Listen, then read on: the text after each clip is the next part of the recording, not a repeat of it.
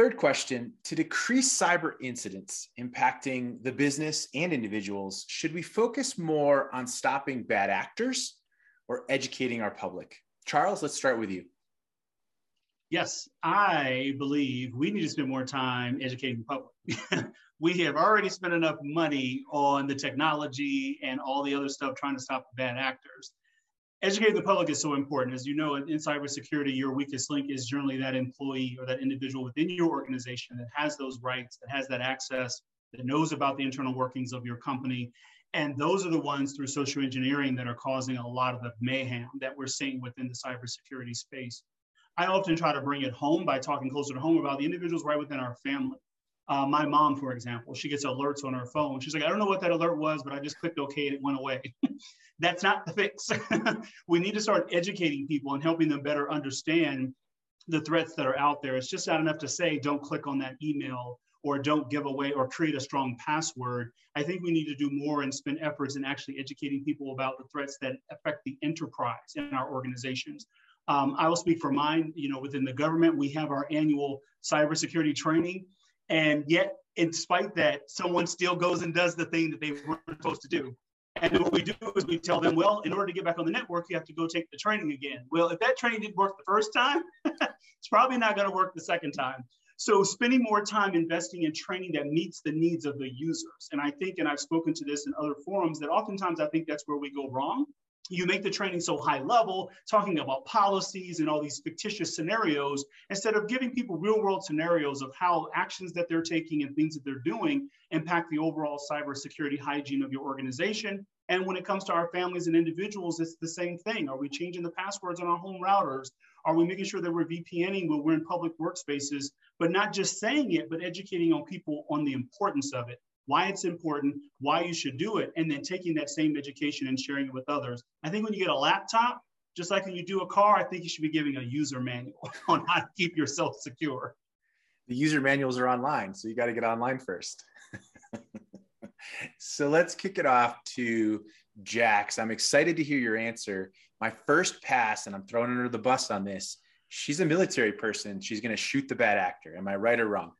That's so funny. Well, that's funny because I thought about this and I want to say both um, because I think both are critically important because we can't stop defending the threat. We can't we can't negate and say we need to just focus on education because technology and the adversary are growing at such a rapid pace. However, and this will this is something we'll talk about a little later is where do breaches usually start? And they start with human error technically a lot of times. Now there are zero day vulnerabilities and things like that, but the likelihood of those happening to a network are a lot less reduced. And the reason being is threat actors know that the weak, weakest link is a human being. And we're talking about, I like what Charles said about like the network and the infrastructure. I want to take it even a step lower is educating our children, starting at the lowest level and start implementing this into schools at the lowest level. An example I use around this is, you know, we all know what to do if we get caught on fire. We stop, drop, and roll. We all know that. That is the saying, but none of us, I'm pretty sure, have actually caught on fire. However, we all know what to do, but when it comes to a phishing email, we we use the term see something say something but that even in my mind doesn't correlate to a phishing attack or a possible social engineering attack so we need to start simplifying the training and really leveraging and getting the students and the employees and the staff and leadership to understand what does it mean to be breached and then start doing it outside of just doing phishing email attacks in classroom studies like engaging them showing them what a breach looks like how easy is it to do a spray and pray technique and then what happens to your computer when that happens so uh, I think both, but if I had to pick one, I would definitely say the human aspect is the most critical because that's where we see most of the vulnerabilities take place. Very, very fair point. So, Max? Well, uh, I'm going to have to go a different direction on this one. Uh, I don't really think it's either, and here's why. The we're not going to stop the adversary, the bad actors. There's tons of juvenile delinquents out there. I used to be one, and I'm going to attack something. Uh, so we, we're not going to do away with it. So we have to recognize that that we cannot do away with the bad actor. In fact, we're educating the bad actors and teaching them how to attack us. Thank you, Microsoft and Patch Tuesday. uh, we and educating uh, our the public is very important, uh, as like we are doing right now. But more than the public, I think that, and we talked about this earlier, leadership.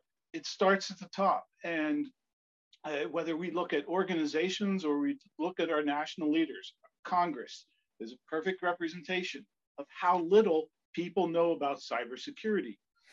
And so I'm begging everyone, write your Congress uh, representative uh, and tell them we need more cyber uh, experience in, in your staff because they're they're going to create laws in the very near future on the blockchain and it's quite possibly going to stifle innovation because they don't know a darn thing about cybersecurity. So if we're going to to really focus on who we need to talk to and enlighten, we need to work with those leaders and help them understand uh, cyber speak, not necessarily geek speak, but we have to under, help them understand the risk so they can make well-informed, data-driven decisions. So please write your congressman or woman and let them know we need more cyber. Awesome. Deidre, bring us home. Oh my gosh. Well, how do I go after that? Hello, that's the answer. if anything, if everything's, you know, anything, the law is how we move, right? Rules, if you will. So, uh, Max, you nailed it. That being said, I'm, you know, feel the same way as Jax did is what, you know, it's both, you know, technology advancing, attackers advancing. The only thing I'd say is that, uh, or add is that it's relatable charles charles said we don't have relatable training. We don't and relatable means different functions different people different backgrounds. They all need different training. It's not relatable. It's not really working. And as Jax said what do you do once there's a breach? How do you even you know report it? Where do you report? Like none of that stop drop and roll. I love that. Is there. Uh, so uh, that's it for me